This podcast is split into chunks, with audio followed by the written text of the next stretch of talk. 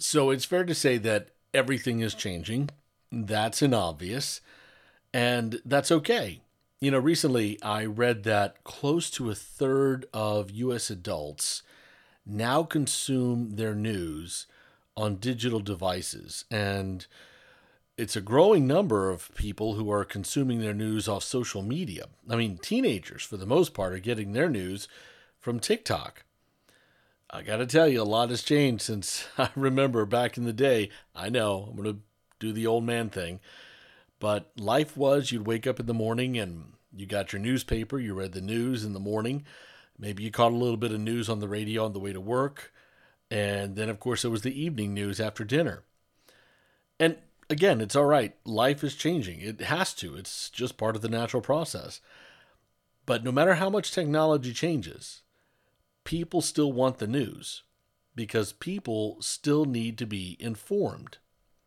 Now, it was talked about earlier on this podcast that local news is kind of making a big return. Our next guest is going to share her thoughts about that. And she's got some interesting thoughts about, well, the next generation of journalists that are coming up. Free socks.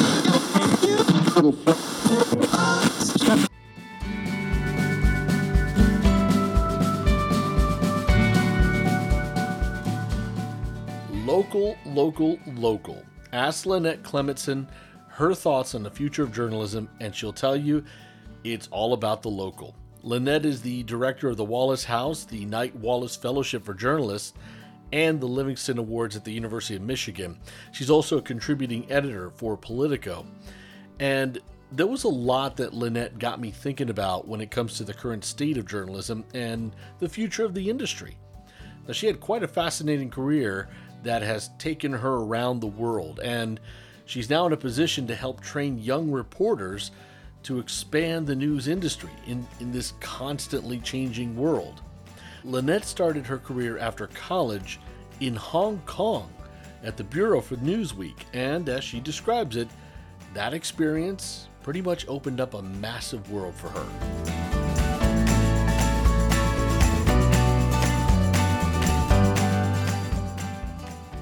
Oh my gosh. I, I mean, in many ways, that was the best time of my career.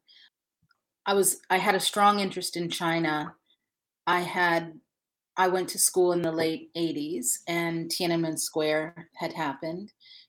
And so in the same way that 9/11 shaped many young journalists who were then suddenly interested in in learning Arabic and learning about Islam and learning about different cultures, I think that Tiananmen Square in 1989 really shaped my interest in international news. And at the time, you know, it, it wasn't like there were a large number of African American journalists studying China and wanting to work in China. And I think that's probably still the case.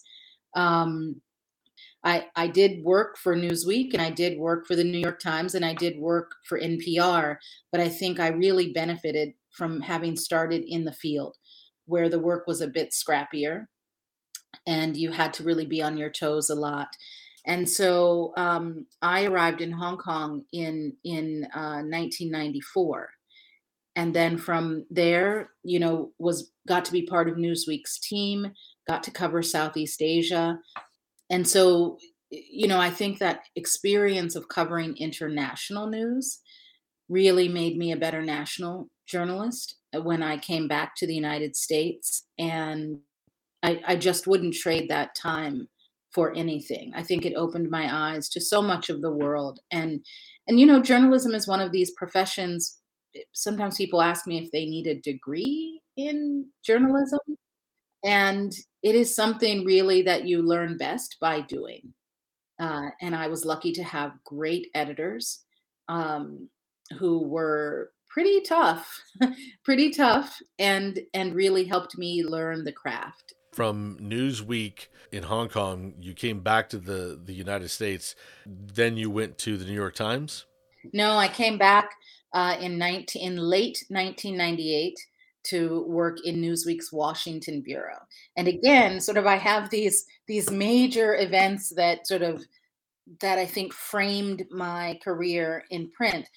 When I arrived back in the United States in August, September of 1998, it was the Clinton impeachment trials. And I was, even though I had done a lot of things in Southeast Asia and I think kind of made my mark in, in the Hong Kong Bureau, when I came to Washington, I hadn't been in the United States in six years. I was the very, very, very, very junior person in uh, a bureau working on a big story. And so when uh, the, the whole office was a buzz with this Clinton impeachment scandal and and the Starr report came out. He released that report at a Kinko's a couple of blocks from the White House. And and we had to be there standing outside the Kinko's to wait for the report to be handed to us. And and so because everyone else was extremely busy and I was the the very low person on the totem pole in the bureau, my job was to go stand outside the Kinko's and get that report back to the office as fast as I could. And and that report, if you remember, had all kinds of very salacious details in it about a stained dress and all manner of misdeeds. And uh, I remember getting this report and flipping through it and calling back into the bureau and saying, "Oh my gosh, there's a, there's a cigar and there's a dress and there," and and running it back to the bureau. And that's how I started uh, working as a Washington-based reporter. Was that a big transition for you when you when you came back? It was a big transition in a lot of ways. I mean, I I felt that I remember feeling that Washington was a very parochial place, very myopic, and um, everyone thought every every turn of the screw was so very important. And I, I guess I was approaching things where I didn't think the things that people thought were so consequential were as consequential in the grand scheme of things. I think in that way it was a bit difficult to adjust, but it was also very exciting and I and I think that that that was a time you know several years before the iPhone came out and when news magazines still had a, a sort of distinct role to play. I loved the weekly news magazine. I, I think actually I would love to see the weekly news magazine make some sort of a comeback. I, I, I think there's an argument to be made that that we actually need a weekly news magazine, a really strong weekly news magazine now because we're so flooded with information. And there's not, you know, I loved that function of being able to step back and say, what happened last week? And everything just moves like a bullet train now. Um, and I think there's tremendous journalism happening, but it, it's all coming so fast. And I think sometimes we lose that perspective. You were the founding editor, right, of of uh, the Root. Of the Root. Yeah, tell me a little bit about that and, and that experience. The very short version of the story was that you know, Newsweek at the time was owned by the Graham family that owned the Washington Post. It was owned by the Washington Post Company. And so I had worked for the Washington Post Company by being a member of Newsweek. And then I, I went to the New York Times. And in 2007, the Washington Post Company came back to me and said that they wanted to try to start a website that, that was focused at an African American audience interested in politics and at the time it was very clear that that digital was becoming where things were moving and this was a project that Don Graham, who was the head of the Washington Post company, was starting with Henry Louis Gates Jr., and they needed an editor. So I left the New York Times, which was like which was something I thought I would never do, you know and we just jumped in the deep end and started this website called The Root. And we did that in the fall and early winter of 2007, and we launched in January of 28, and, in sorry, in 2008. And um, it, it turned out to be a very good time to launch a website focused on on black news consumers interested in politics because we launched two days after the South Carolina primary and Barack Obama was ascending and soon it would become clear that he was the candidate. And so this thing that I thought was going to be a slow learn of how to build a website was just bananas. Like it was we we were working 12 15 hour days. Uh, we had a staff when we started of three people with a website a proprietary website that was big and clunky and hard to run uh, it got better over the years but in that first year it was wild and and extremely fun. And and we were able to um, you know identify new new voices and it was an important time to do that. At the time you know there had been those buyouts had started. News was starting to really change and i think a lot of news organizations realized that they had been reconfigured in such a way that they actually had very few journalists of color and very few women in key roles in a political year that was all about two candidates, one of whom was a woman and one of whom was a black man. And the cable news channels were scrambling, looking for voices, people who could talk about things. And we had some really smart writers. And we're carving out a new space where we could take a look at politics from a, a, more commentary angle. I have very mixed feelings about where that has all gone now. But at the time, I think I thought we filled we that we filled a void in the market.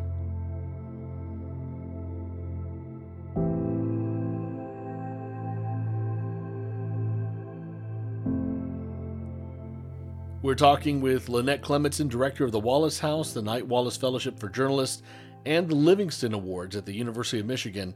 She's also contributing editor for Politico.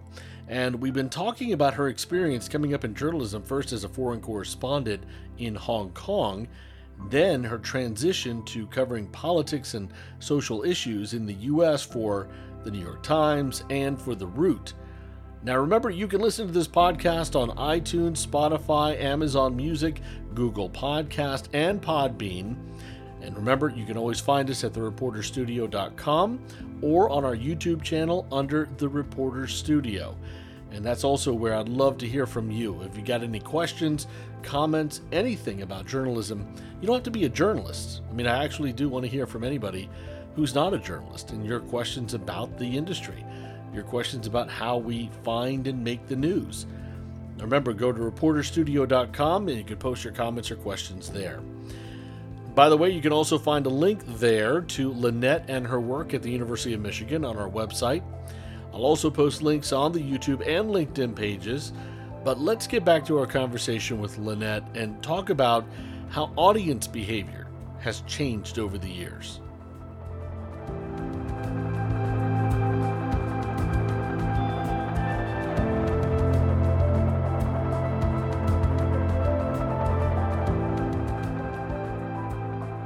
First, though, let me ask you about the audience.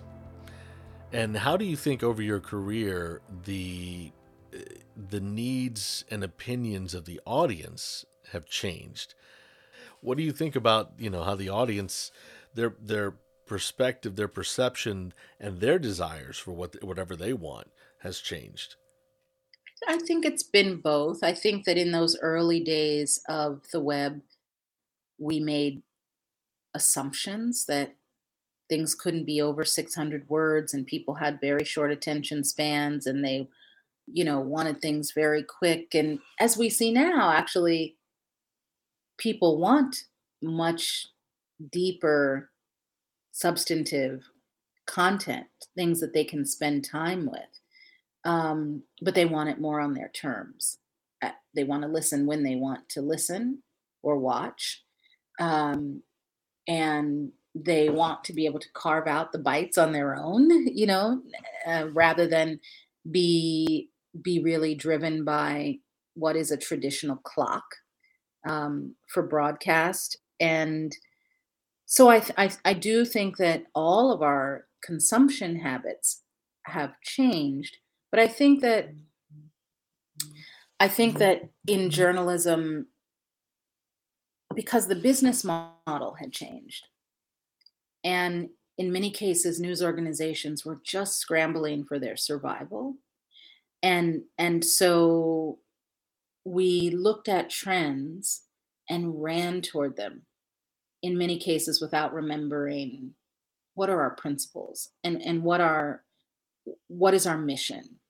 What are we re- really bound uh, and committed to doing and so i think many news organizations lost their way. I think we certainly ran toward whatever shiny penny looked like survival. What do you think? I mean, going back to what you said a little while ago, is that, you know, we need more reporting and less opinion. That, you know, that's when, you know, with around that time, I think is when you had like every cable channel at that point had news and you had so many different shows. And all of a sudden, a lot of the shows in prime time weren't the news; they were commentators. And, so do you and think so, that you, is that is that the shiny penny? You think that that I think that that is what people thought the shiny penny was, right? It is easier to have someone just express their thoughts than to send people out in the field to do reporting. Um, you know, I'm talking to you here, but really, my what I think about things doesn't matter. You know what matters is is uh, and what what i think most reporters why most reporters get into the business is because they are curious about the world. And they're curious about going out and asking people questions and seeing what is happening and reflecting the world back to people in a way that helps them see what is shaping their lives. Honestly, I think the situation that we are in now in the country has all to do with that 15 years of chasing trends that abandoned ultimately what journalism is supposed to be serving. You know i mean you you work for a great local news station um, but i think if we think about if, if you take January 6th as a documentary of the failing of the systems in our country. One of those failings is that we allowed local journalism to crumble and disappear. Pub- public media stepped in in a really valiant way as local newspapers failed.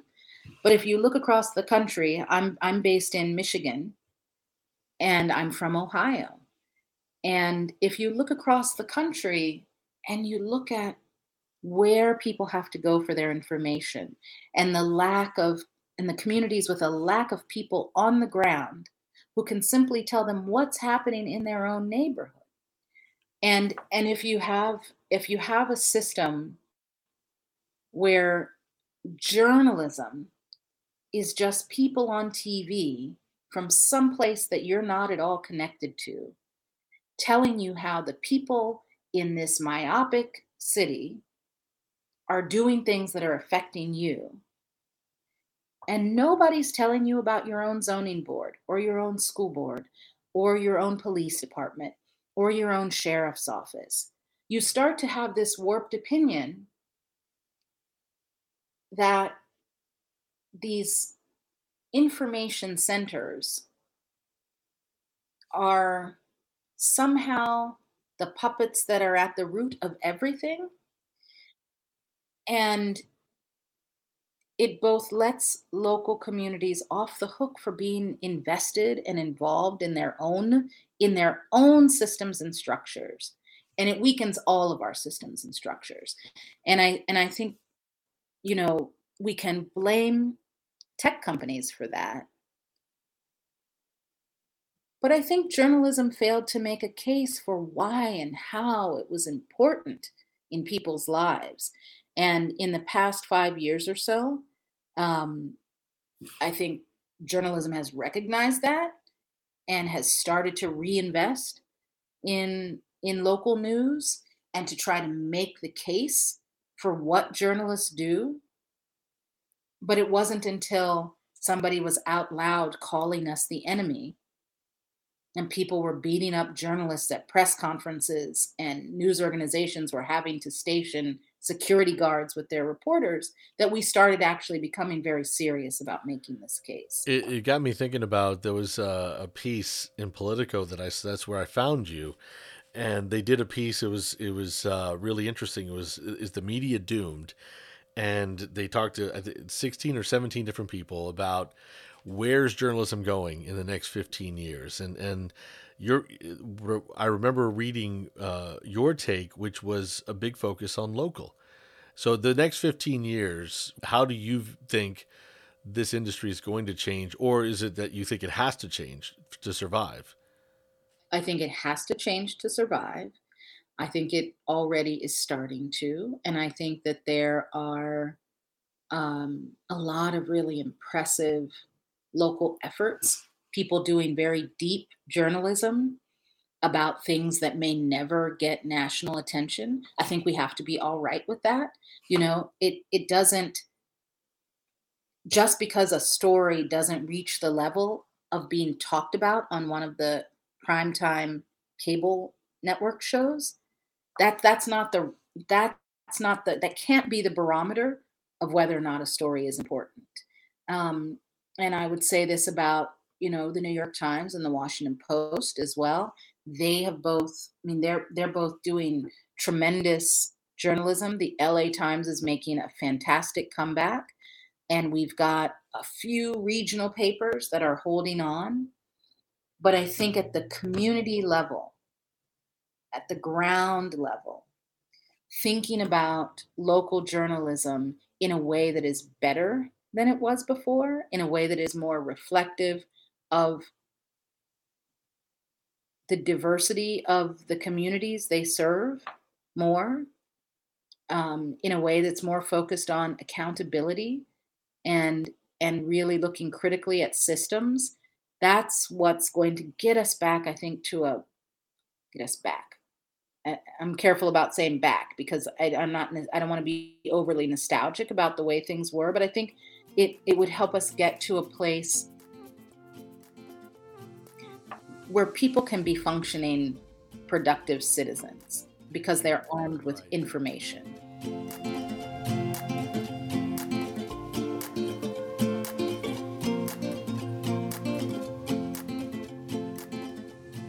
Again, you're listening to the Reporter Studio. I'm your host, Luis Hernandez, and this week's guest is Lynette Clemetson director of the Wallace House and the Knight Wallace Fellowship for Journalists at the University of Michigan.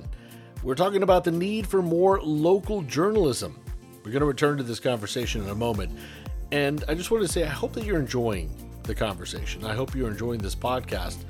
But I'm going to ask two things of you. First of all, wherever you're listening to this podcast, if you don't mind, please subscribe. And if you could leave a review, rate and review. That's what they always say, right? But really, seriously, it does help the podcast if you believe the podcast is providing you with valuable information or if it's providing you a valuable service. I really do appreciate it. Also, I would love to hear from you. What are your thoughts on journalism? Again, this is not about just talking with other journalists. I'd, I'd love to hear from people who have never met a journalist. I'd love to talk to people who think the news is fake ask a question. Please, just sincerely ask a question because I'd love to connect with you and maybe help you understand a little bit more. Find us at thereporterstudio.com or again on the YouTube page, The Reporter Studio. Just to mention, this podcast is a production of City of Dreams Media Incorporated. And I want to tell you about another podcast coming out later this summer from the same company. It's called Planet Earth 2072. further into the future, things are going to become more and uncertain. the people who are here are going to be concentrated on the high ground, and that's going to result dense. in a significant sea level rise. Maybe tackle this issue and address it in a meaningful way. Foreseen events that we can't predict. Your friends we can project something, and then that's five, six, seven people, and the chain goes that is more privileged and that is not dealing with climate effects on a regular Anybody basis. Anybody to be suspicious of people who claim to know what Miami will look like in 10 or 20 years, let alone 50 years.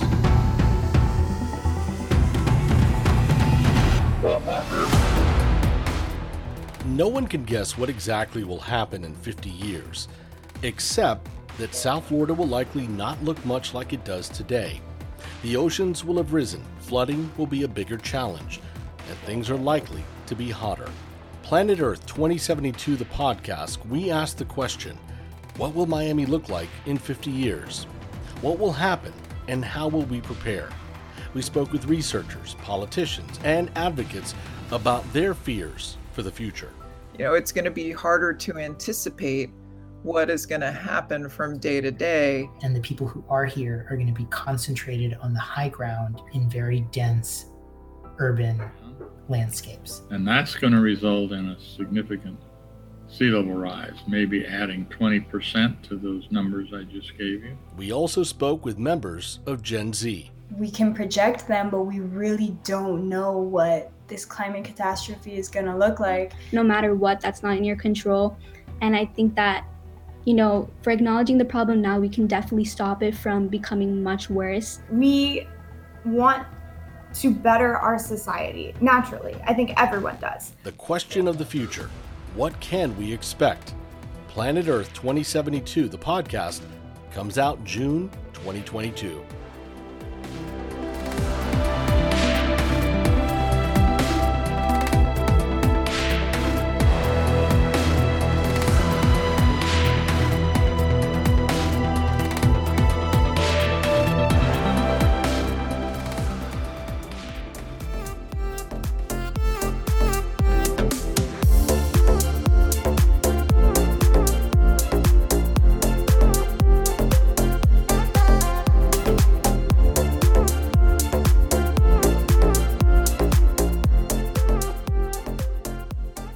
Planet Earth 2072 is out later in June. Go to the website, planetearth2072.com, or you can find it on Facebook. Now, let's get back to our conversation with Lynette Clemetson, director of the Wallace House at the University of Michigan.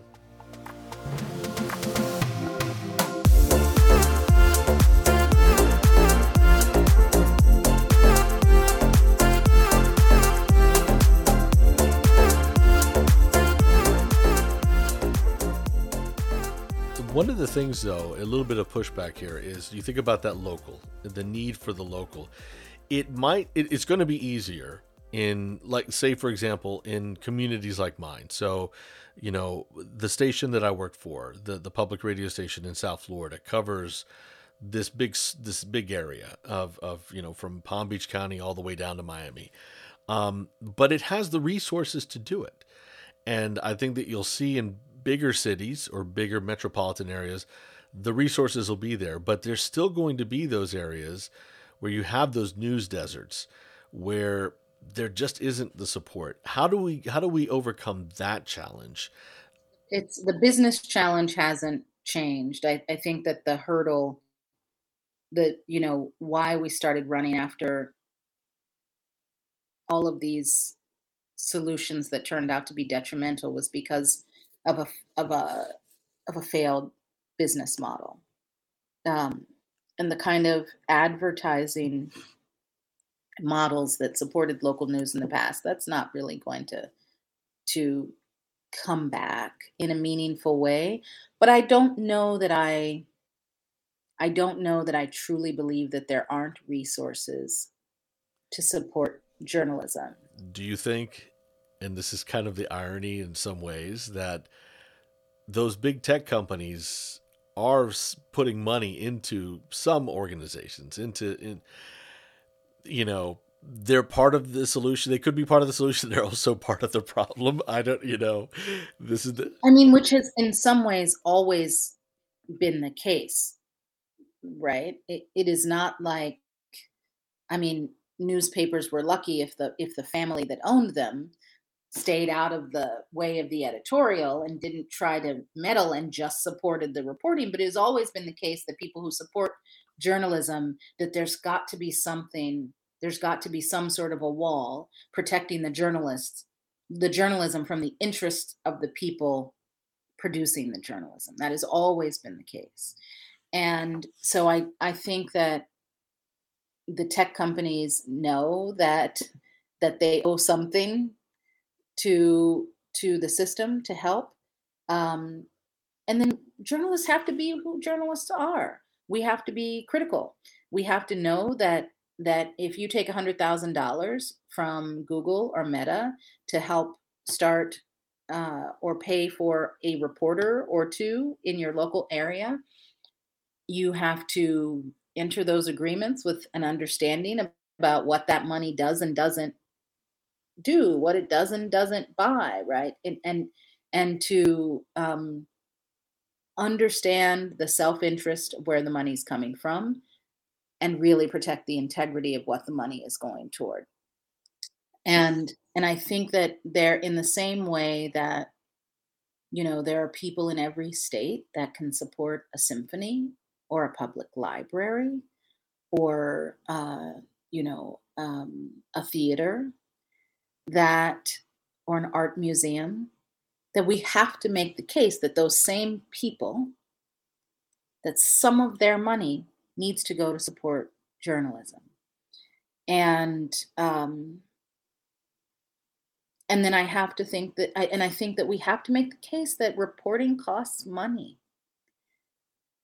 It ju- there's just there's just i just don't think that there's a way around it i can tell you what i think about something but until i go do the reporting and dig and find records and talk to people and verify my facts which takes time um, it's just to have good journalism it, it, it it's not something that is best done on the cheap.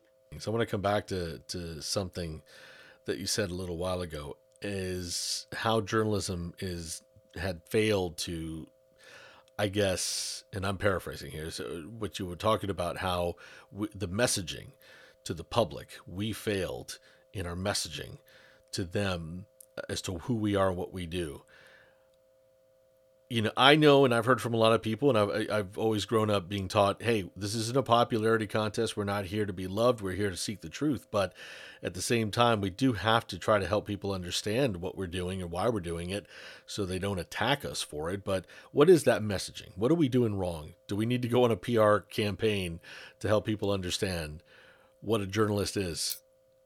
It's a tricky question. I mean, I, I think PR campaigns only go so far um, because people understand it as PR. They understand it in some respects as spin.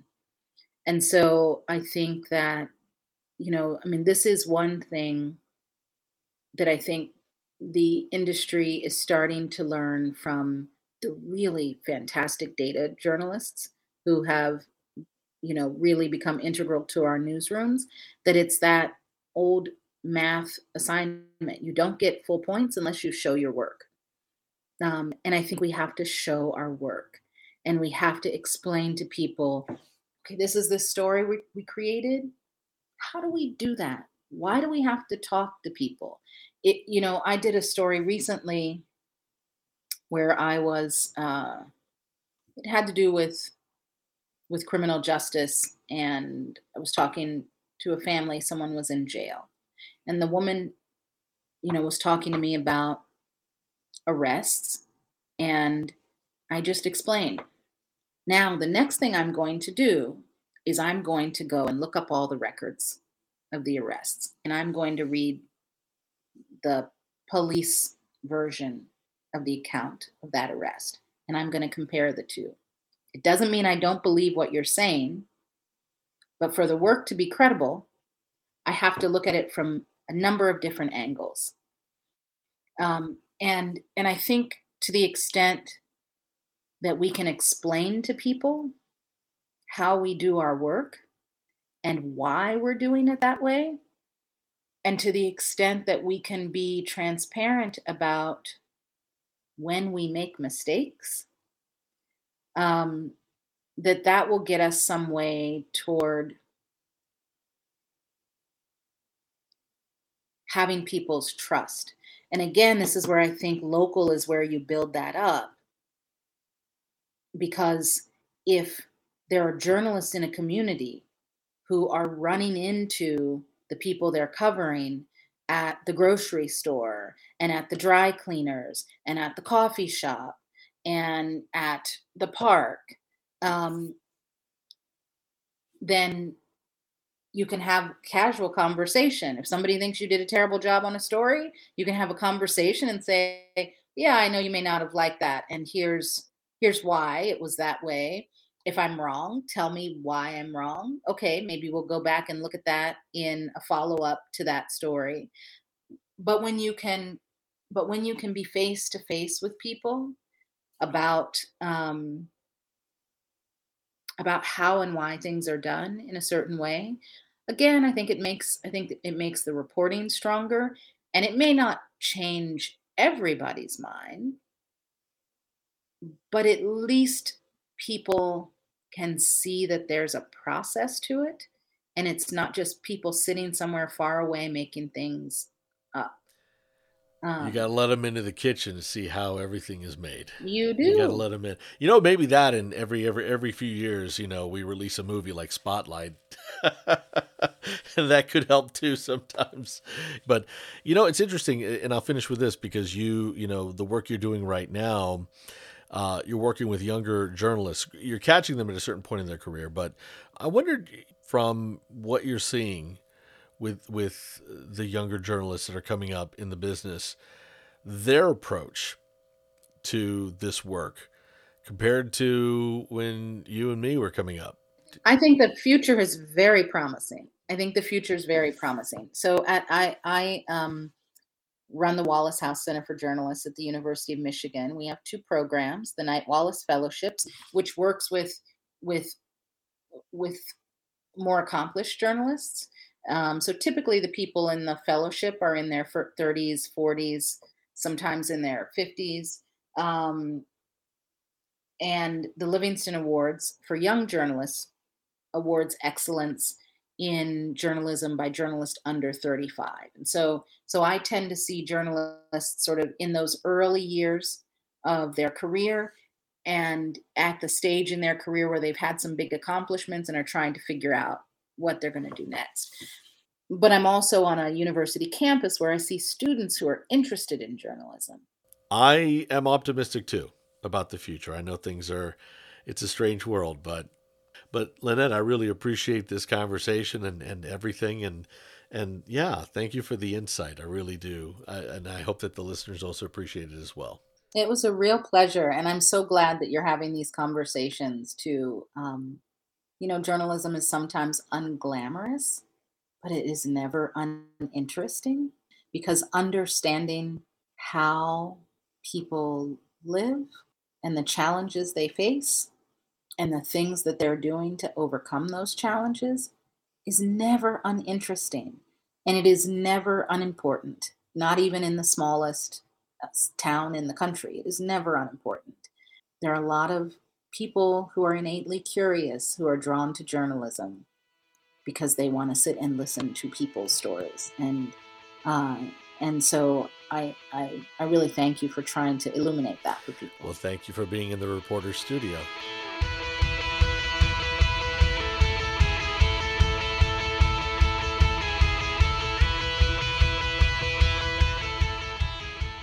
You know, I'm really grateful for our conversation with Lynette. Again, she's the director of the Wallace House and the Livingston Awards at the University of Michigan, also the Knight Wallace Fellowship for Journalists. She's also a contributing editor at Politico. And I love what she said about the next generation of journalists, you know, who are now just entering the field. She's optimistic about this group taking the baton and leading the industry in the right direction. And I agree. I think that this younger generation of journalists have to save the industry. They have to make it stronger. And perhaps this may be the renaissance period that they lead.